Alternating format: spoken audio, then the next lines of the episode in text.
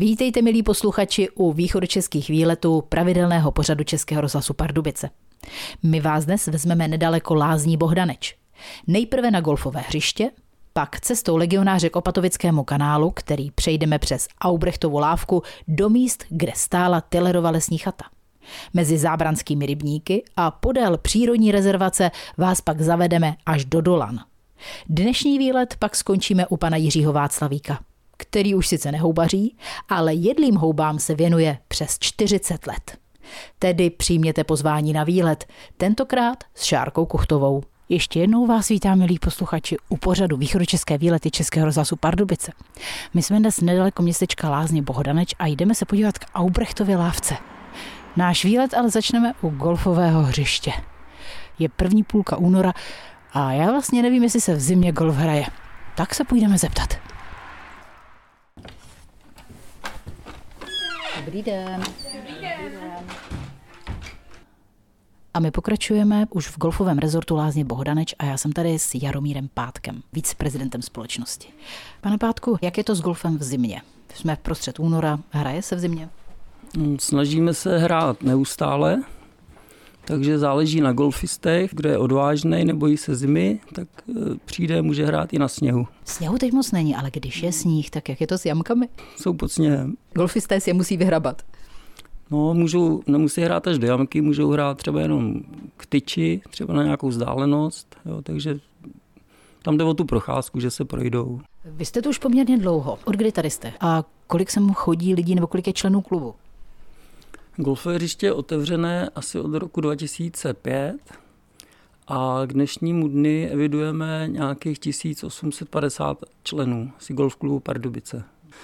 My jsme hřiště, který je druhý nejnavštěvovanější v České republice. Teďka podle posledních informací vůbec ze 120 hřišť, které tady jsou v Čechách. Sezona začíná jakoby golfová, taková ta hlavní někdy podle počasí v březnu a končí v listopadu, někdy až v prosinci. Pak už jsou to takový jedinci, kteří si přijdou zahrát. Jsou takové výjimky. A vy to máte teď jednu velkou novinku, úplně, úplně čerstvou. Jedná se o simulátor golfový, takže lidi můžou hrát v teple. A je to takový přístroj, který ty, co nám to prodávali, tak tvrdili, že to je nejlepší, co existuje na světě momentálně. Pro vás to není ale úplná novinka, vy jste na simulátorech začínali. My jsme na simulátory začínali, to bylo někdy na přelomu 1999 až 2000 v Pardubicích. Golf ve městě. Golf ve městě. Vy jste sice golfový rezort, ale vy zároveň, jak se snažíte ty turisty sem přilákat, dostat je sem do kraje, tak nabízíte i jiné radovánky. Nabízíme už docela dost roku půjčení kánoje, tady na Opatovickém kanálu a snažíme se sem přilákat turisty, vodáky, cyklisty. Snažíme se postupně pro ně vytvořit nějaký možnosti občerstvení hlavně, aby si to tady mohli užít. No. A snažíme se je přitáhnout tím způsobem vlastně ke golfu, aby to jakoby ochutnali, vyzkoušeli si to, takže jim to rádi nabídneme bezplatně. No, dáme míčky holé a můžou si to vyzkoušet. Takže vy jim půjčíte kánoj, ale zároveň řeknete, ale můžete si ještě půjčit tady tu golfovou hůl a ty míčky a my vás to i naučíme. No, je to tak.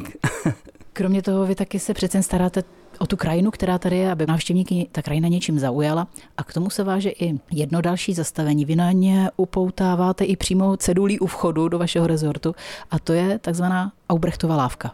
Ano, to je Aubrechtová lávka. Kdo s tím nápadem přišel postavit lávku? My jsme tak nějak k tomu dospěli, že by nás bylo víc. Jako původně to byl můj nápad, jako tady postavit lávku, ale nebylo to spjatý ani z historií, ale bylo to kvůli tomu, aby se dal překonat Opatovický kanál. A já jsem plánoval, že tady budu dělat nějaký běhy, třeba pro děti, nebo aby tady vznikl nějaký okruh. Jo? Tak to byla taková první úplně myšlenka. A pak náhodou jsme to spojili vlastně s tou historií, no? s tím Vilémem z Pernštejna a Leonardem da Vinci. Takže je to kraj Pernštejnů, jsou tady přece ty rybníky a tou lávkou vznikla stezka, nová stezka, která vlastně váš rezort spojuje s těmi zábranskými rybníky, protože ono jinak suchou nohou se dostat přes Opatovický kanál není úplně jednoduché. Vy jste nakonec pro tu lávku vybrali dřevěný model, který je podle návrhu slavného renesančního vynálezce Leonarda da Vinciho. Proč zrovna jeho? Protože Leonardo a Willem z Pernštejna přibližně před pětisty lety byli vlastně vrstevníci a byly to významné osobnosti evropský. A tak se nám to zdálo, že by to mohlo k sobě sedět. Tak my se teď půjdeme k Aubrechtově lávce podívat a čeká nás u ní znalec místní historie pan Adolf Vondrka. Pokračují východočeské výlety Českého rozhlasu Pardubice. My od golfového hřiště pokračujeme dál podél Opatovického kanálu až k lávce majora Aubrechta. A čeká tu na nás Adolf Vondrka, jednatel rybničního hospodářství Lázně Bohdaneč. Pane Vondrko, vy v tom máte prsty v té lávce. Chci se zeptat, co to je za lávku, proč tady je a proč nese jméno po majoru Fraňu Aubrechtovi. Eh, dobrý den, tak eh, eh, já v tom mám prsty tak trochu ve spolupráci s místním spolkem golfistů, s golfovým tady klubem, který přišel s nápadem přemostit Opatovický kanál dřevěnou lávkou. To byl vlastně úplně původní nápad a bylo to u připomínky původně výročí 500 let úmrtí Viléma Spenštejna, proto se tady vymýšlel renesanční vzhled lávky, aby to prostě ladilo k tomu opatovickému kanálu, ale pořád eh, jsme nějak neměli k tomu Pernštejnovi to přímé propojení a nás tehdy napadlo, protože tady nedaleko od těchto míst, kde se nacházíme, bylo cvičiště tehdejšího dragonského pluku, jejichž druhá korouhev v Bohdanči měla své sídlo. A protože zde působil legionář František Aubrecht nebo Franjo Aubrecht až do roku roku 39 do obsazení vlastně Německem a tyto místa důvěrně znal a chtěli jsme ho nějak tady připomenout, ještě spolu teda s jeho předchůdcem, s Karlem Tillerem, který řídil pobočku toho pardubického pluku tady v Bohdanči, tak nás napadlo prostě pojďme tady udělat jakoby, takovou jakoby cestu legionáře, uděláme tady panely prostě, který se bude připomínat Aubrechta, panel, který bude připomínat Tillera a uděláme tady lávku. A souviselo to jak s tím Aubrechtem, který samozřejmě tady cvičil, ale hlavně s Tillerem i tím, že na druhé straně se nachází místo, kde se nacházela dřevěná chata, která vyhořela krátce po válce a tu právě vybudoval podplukovník Karel Tiller pro své syny a jako také si zázemí v přírodě a to bylo uh, právě použito jako dočasné útočiště i účastníkům výsadku Silver A, kteří tady krátce pobyli. Alfred Bartoš s Jiřím Potůčkem tady krátce přespali v té chatě, to víme, je to zdokumentováno, stalo se to na začátku roku 42 a tím pádem to místo prostě bylo na světě. Jo. Chtěli jsme připomenout, protože Aubrecht s Tillerem v Bohdanči nikde přímo žádné cedlo nemají, takže jsme našli tohleto místo. Tak nejdřív klávce. Kdo ji naprojektoval, proč má zrovna tenhle vzhled a možná ještě, jestli to taky předtím nějaká jiná lávka byla. Tak eh, víme o tom, že přes Opatovický kanál se dalo dojít po nějakém provizorním dřevěném přemostění. Jak ta lávka vypadala předtím, nevíme. Zaniklo už kdysi dávno a leta tady lávka nebyla. Ta lávka dneska, co tady je, je renesanční, je to vlastně podle vzoru Leonardo da Vinciho a s tím nápadem přišli eh, vlastně kolegové z golfu, kteří eh, chtěli mít nějakou jako konkrétní konstrukční připomínku toho renesančního vzpomínání na Vilema Spenštejna a Opatovický kanál eh, byl dokončen před eh, více než pětisty lety, takže mm, je to renesanční kanál a k tomu renesanční lávka. Ten nápad prostě vzešel z tohoto, proto ta konstrukce dřevěná. I nákladově to bylo zajímavé, samozřejmě se museli tam použít moderní prvky kotvení, aby to splňovalo dneska už ty eh, statické požadavky a podobně, ale je to krásná lávka, která sem zapadá, je z modřínového dřeva a myslíme si, že jsme našli i správné správné místo, které právě se napojuje do té lokace hráze mezi rybníky Zábranský nový a Zábranský dolní, takže vlastně projdete kolem panelu potom připomínající Karla Tillera a potom už jsme jenom hledali to správné eh, osazení a správné místo a proto vlastně ta lávka byla zbudována tady. Je pravda, že návštěvníci by se zrovna v těchto místech velmi těžko dostávali. Na druhou stranu Opatovický kanál je tu široký a teď je teda i plný vody. Opatovický kanál, no, on správně by měl být eh, zhruba na této vodní hladině. Ono s tou eh, hladinou se příliš moc nemanipuluje, nemění se až za stolik a jiný most tady skutečně není. No, nejbližší most přes Opatovický kanál je vlastně až u Mlínu v Bohdanči, na konci lázní Bohdanče a další je eh, kousek od golfového hřiště, kde se dá pokračovat na Dolanskou stezku, ale tohleto přemostění vám dává možnost si udělat takový malý procházkový okruh, projít se mezi těmi rybníky a něco zajímavého se dočíst právě o těch zmíněných legionářích. Pokračují východočeské výlety Českého rozhlasu Pardubice. My jsme dnes nedaleko městečka Lázně Bohdaneč a jsme u lávky majora Aubrechta, která přemostuje Opatovický kanál. A je tu s námi jednatel rybničního hospodářství Lázně Bohdaneč, pan Adolf Vondrka. Pane Vondrko, ta lávka nese název Lávka majora Aubrechta. Můžete nám říct, kdo to byl? Franjo Aubrecht a čím byl významný pro tenhle kraj a jak se vlastně pojí k cestě legionáře? Po které my jdeme, a jak se pojí k druhé světové válce. Major Aubrecht se vlastně přiženil do Bohdanče. On se tady oženil ve 20. letech a měl tady dvě děti a vedl tady postupně tu druhou korouhev v Bohdanči. V jehož jednotce se právě krátce před tím rokem 39 objevil také poručík Alfred Bartoš, což byl budoucí velitel výsadku Silver A.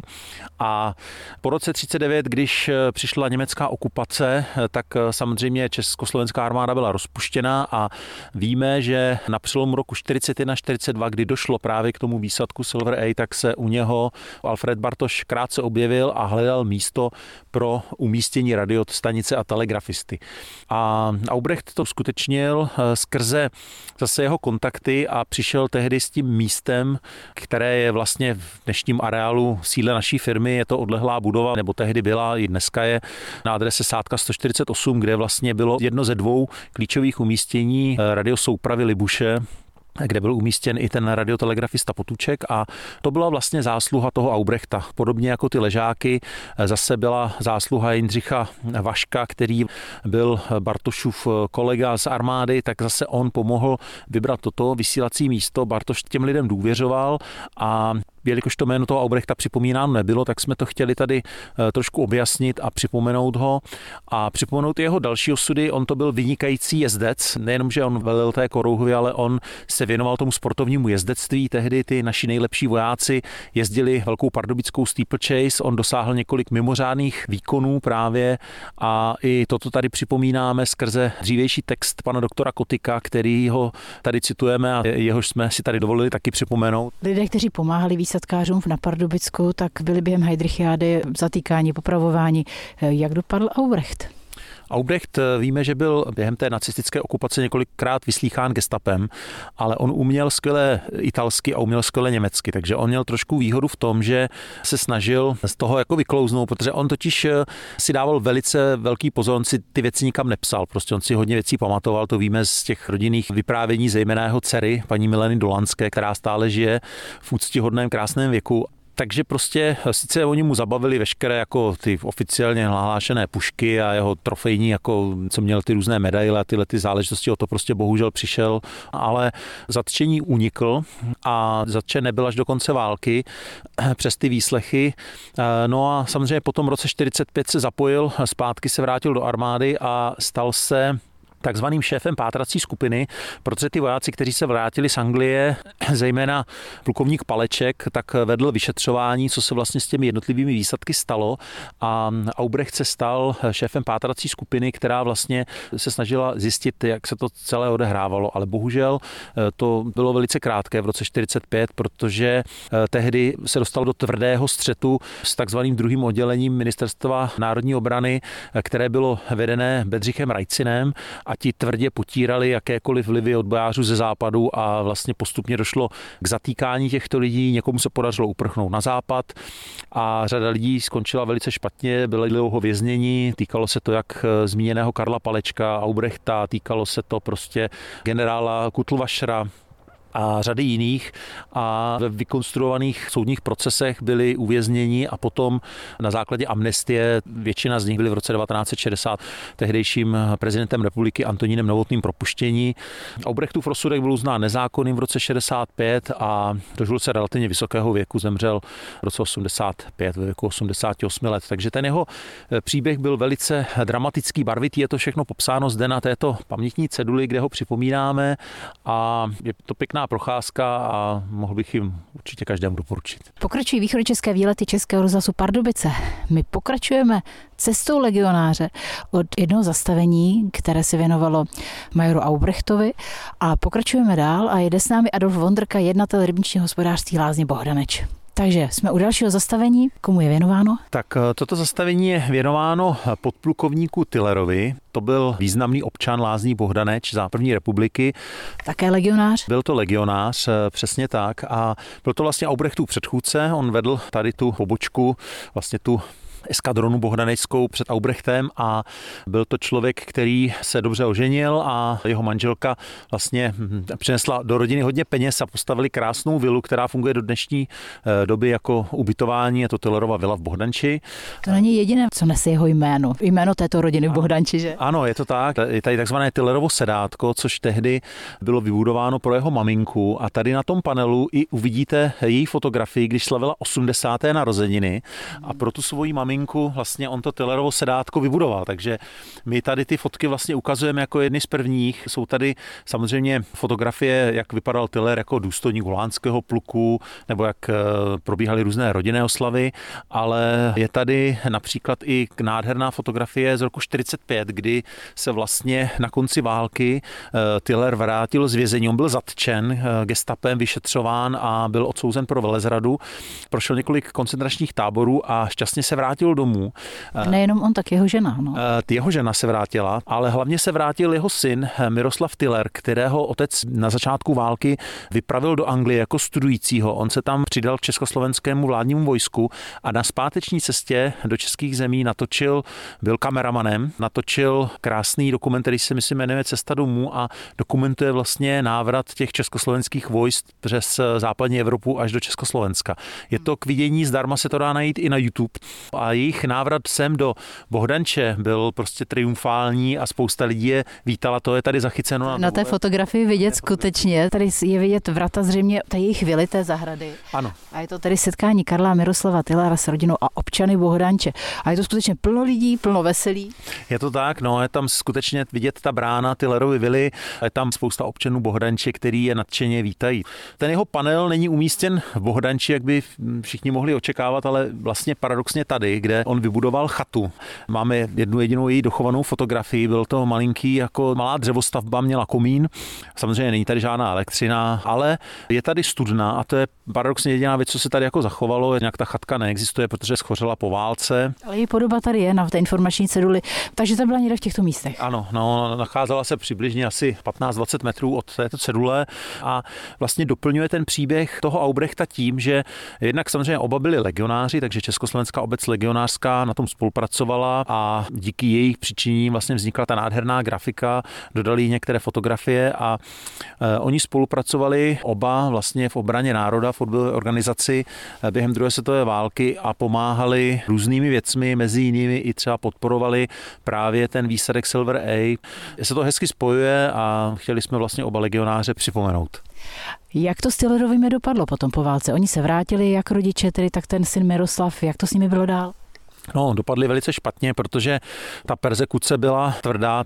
Syn Miroslav měl tři děti, musel emigrovat v roce 57 do Velké Británie před komunistickou persekucí, stejně podobně jako se to stalo tehdy před nacisty a ten jeho otec Karel Tiller ho brzo musel následovat. Ten otec Karel Tiller zemřel v poměrně vysokém věku, bylo mu přes 90 let a ten jeho syn zemřel bohužel velice mladý, tomu bylo myslím, že 650 let v Anglii. Vy tu na panelu máte jednu krásnou fotografii právě toho syna Miroslava. Je to fotka už z Velké Británie s manželkou, s malými dcerami, taková rodinná fotografie u rodinného krbu a nad tím krbem visí právě fotografie jeho otce Karla Tillera v té jezdecké uniformě? Ano, tehdy on vlastně působil jako důstojník toho hulánského pluku tehdy ještě, takže to jsme ještě před rokem 1918 a my ho tady máme vlastně zvětšněný jako jednu z těch fotografií a je to nádherná vzpomínka na jeho eh, léta v armádě. Takže to je druhé zastavení na cestě legionáře. Budou nějaká další zastavení? No, bavíme se o tom, hodilo by se to, protože kromě plukovníka Tacla, který vedl celé to jezdectvo, jezdecký pluk z Pardubic, a kromě Aubrechta a tady Tillera zmíněného, tak to byl ještě Václav Krupka starší z Dašic a ten, pokud vím, připomíná, nikde není, takže i o tom jsme sice uvažovali, ale zatím konkrétní plán ještě nemáme. My jsme prošli cestou legionáře a jsme teď mezi dvěma rybníky. Jak se jmenují? Tak jsme na hrázi rybníka Zábranský Nový a na druhé straně ten se vypouští do rybníka, který se jmenuje Zábranský Dolní, ten je z těch třech největších a ten, který tady odtud není úplně dobře vidět nebo není vidět vůbec, tak je Zábranský Horní. Všechny tři rybníky se napouští z Opatovického kanálu a vypouští se do rybníka Bohdaneckého. Je to krásná procházka, my jsme přes Opatovický kanál právě přešli přes Aubrechtovu lávku kolem zastavení nejdřív Aubrechtova, potom Tillerova. Kam bychom došli dál? Pokud na konci té hráze byste zatočili směrem doleva, tak byste došli postupně až k bohranickým mlínům, ke konci Bohdanče. A pokud zatočíte na druhou stranu, tak ta cesta se větví, že se buď můžete vrátit zpátky ke golfovému hřišti přes takový železobetonový mostek, starší mostek, který se bude brzy opravovat, anebo potom směrem doleva na takzvanou Dolanskou cestu. My tomu říkáme, je to taková alej, kterou byste došli až do Dolan podél hranice Národní přírodní rezervace Bohranický rybník. Dnes je mrazivý den, ale začíná nám svítit sluníčko, je to krásný, ideální pro procházku. Zrovna směrem na Dolany je to moc pěkná procházka, ta se taky jde kolem nějakého kanálu nebo strouhy. To je vlastně úplně pouzůstatek kdysi eh, toho velkého bohdanického rybníka, některý to taky jako dřív nazývají. Bohdanický rybník měl dříve 300 eh, hektarů a eh, v 60. letech 19. století se vypustil a byl vysušen. A zhruba 20 let nebo 25 let byl úplně bez vody a když došlo k jeho opětovnému napuštění, tak už se nepodařilo ho obnovit v té původní velikosti těch 300 hektarů, ale už pouze se obnovila ta jeho takzvaná zmenšená zmenšená velikost kolem těch 100 hektarů, což je jeho současná velikost. A vznikla i tato cesta, která dělí původně jednu zátočinu bohrneckého rybníka. Dneska se to nazývá zástava, jsou takové jako podmáčené louky, které jsou vystokovány do struhy, která se nachází právě podél této takzvané dolanské cesty. Jsou tam takové skruže, které berou tu drenážní vodu, čerpadlí honí do té struhy a je to taková krásná procházka, protože na druhé straně vidíte tu samotnou rezervaci, kde jsou ty ostřicové louky, které jsou koseny pravidelně právě tou údržbou té národní přírodní rezervace a je to i značená naučná stezka právě okolo Bohdaneckého rybníka a krásně to doplňuje tu procházku. Do samotné rezervace není ale povolený vstup. Ne, do samotné rezervace se nesmí. Národní přírodní rezervace ze zákona nejsou veřejnosti přístupné s výjimkou právě těch značených cest, což jsou tady cesty jednak teda na Polákův polostrov k pozorovatelně. Tam eh, návštěvníci můžou chodit a rádi chodí, ta návštěvnost je tam velká. Je to krásný výhled vlastně na celý rybník, protože ten Polákův polostrov vybíhá do prostřed toho rybníka, takže vidíte na, na všechny strany. A pak eh, podél té eh, hranice té, toho pohraneckého rybníka právě z té východní strany, to je tady, kde vlastně stojíme a kudy můžete až směrem na ty dolany, kde jsou i poslední naučné cedule té stezky a můžete se vrátit buď teda zpátky do Bohdanče k těm mlínům, k Opatovickému kanálu, anebo můžete ten Opatovický kanál přejít právě tady blízko toho golfového hřiště, pokud parkujete třeba s autem tady u golfu. My teď projdeme kolem rybníku. Rybníky jsou vypuštěny. Teď jsou rybníky vypuštěny, ono to tak sice trochu nevypadá, ten eh, zábranský dolní, v něm voda z části je, ale je to dáno vzdutím právě z Bohdaneckého rybníka, protože Bohdanecký rybník se musí napustit na plnou hladinu k prvnímu březnu právě kvůli ptactvu, aby ptáci přilétli, chtěli se tady zahnízdit, takže ten rybník je obrovský, má obrovskou kubaturu vody, obrovský objem vody se do něj dostane a to platí zejména po tom odbáhnění, které probíhalo v těch letech 2015-2016 a my ho musíme napouštět vždycky už od eh, prosince, od ledna, aby nám vůbec do toho března dotekl, takže už se blížíme, je teda začátek února, tak eh, se už začínáme pomalu blížit té finální hladině a tady jsme na rovině, takže tím vzdutím vody, ten zábranský dolní, poblíž kterého stojíme, tak tím vzdutím už je částečně napuštěn, ale rybníky zábranské zatím nenapouštíme, dojde k tomu zhruba asi za měsíc. Takže u zábranských rybníků my se dnes rozloučíme, pane Mondrku. Děkuji vám za to, že jste mě doprovodil. A já teď budu pokračovat dál právě podél té stezky na Dolany, kde nás čeká Jiří Václavík. Pokračují východočeské výlety Českého rozhlasu Pardubice. Já jsem přišla od Aubrechtovy lávky podél přírodní rezervace moc hezkou cestou až do Dolan. A přišla jsem do firmy pana Jiřího Václavíka, který se víc než 40 let zajímá o jedlé houby. Pane Václavíku, děláte houby a děláte je už velmi dlouho, je to tak? No, zaobíráme se touto technologií už eh, přes 40 let a snažíme se vyrábět substráty na pěstování hub, případně pěstujeme houbičky a snažíme se i eh, zpracovávat houby do formy potravinových doplňků pro posílení imunitního systému člověka. Vy jste teď krásně schrnul těch 40 let vlastně vaší práce s houbami, protože vy jste opravdu na začátku začínal eh, pěstovat žampiony, pak jste vlastně dělal substráty a nakonec, když se tady podívám na váš stůl, co vy tady všechno máte, tak uh, myslím, že to je už skutečné umění, léčitelské, chemické. No, je to umění, které už předkové jak si dávno zvládli a my to znova objevujeme. Jsou eh, stejně jako byliny, houbičky, eh, známé tím, že obsahují spoustu účinných látek, které se využívají hlavně pro posílení imunity i pro léčení různých lidských bolestí a podobně. Vy tu máte spoustu zajímavostí, máte tu i například na stole přímo takovou houbu. Vypadá spíš trochu jako, jako nějaká bonsai. Co to je? Houbička, na kterou se díváme, je česky lesklokorka lesklá. Jinak eh, se jí říká latinsky Ganderma lucidum. Jedná se o chorošovitou houbu, která eh, má významné účinné látky, především beta-glukany a triterpenoidy. Tato houbička se používá už mnoho a mnoho let. V tradiční čínské medicíně jsou lékopisy staré i 4 tisíce let. To je ovšem houba, kterou vy, když děláte bramboračku, tak si ji do bramboračky nenakrajíte. Co vy si tam krajíte? No tak e, tato houba není k jídlu, to je chorošovitá, ale my používáme pro konzumaci e, další houbičky, to je třeba hlíva ústřičná, korálovec, ježatý, případně šitaké. Šitaké je houbička, která se velmi dobře pěstuje, je to nejpěstovanější houba na země kouli hned po žampionech. Akorát tady v naší oblasti se bohužel nevyskytuje. Kvůli klimatu nebo kvůli čemu? Je to otázka asi nějaké tradice, spíš eh, bych řekl, že to je jakási neznalost zdejších eh, lidí. Pane Václavíku, co používáte vy sám tady z těch doplňků? No, my jako rodina, nejenom jako já, pravidelně konzumujeme hlívu ústřičnou, korálovec ježatý, šitaké, používáme i třeba outkovku pestrou dneska. Je to takový mix houbiček, který pomáhají imunitnímu systému člověka, aby se opravil nebo vylepšil a nebo doplnil prostě a e, myslím si, že díky těmto e, houbičkám držíme jaksi pohromadě a netrápejí nás nějaký takový ty ty běžné eh, choroby, které jsou mezi lidma rozšířené. Pane Václavíku, vy jste rodinná firma. Podařilo se vám zaměstnat úplně všechny v rodině?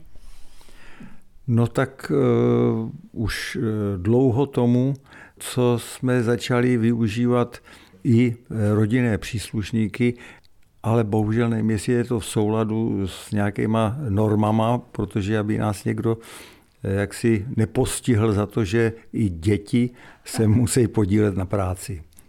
A tady v Dolanech skončíme dnešní východočeské výlety. Pokud jste celý pořád nestihli, anebo si chcete prohlédnout fotografie z dnešního putování, potom se podívejte na web Českého rozhlasu Pardubice. Tam tohle všechno najdete. A ať už jsme vás inspirovali k virtuálnímu nebo skutečnému výletu, já vám přeji hodně štěstí na rozcestí. Loučí se s vámi Šárka Puchtová.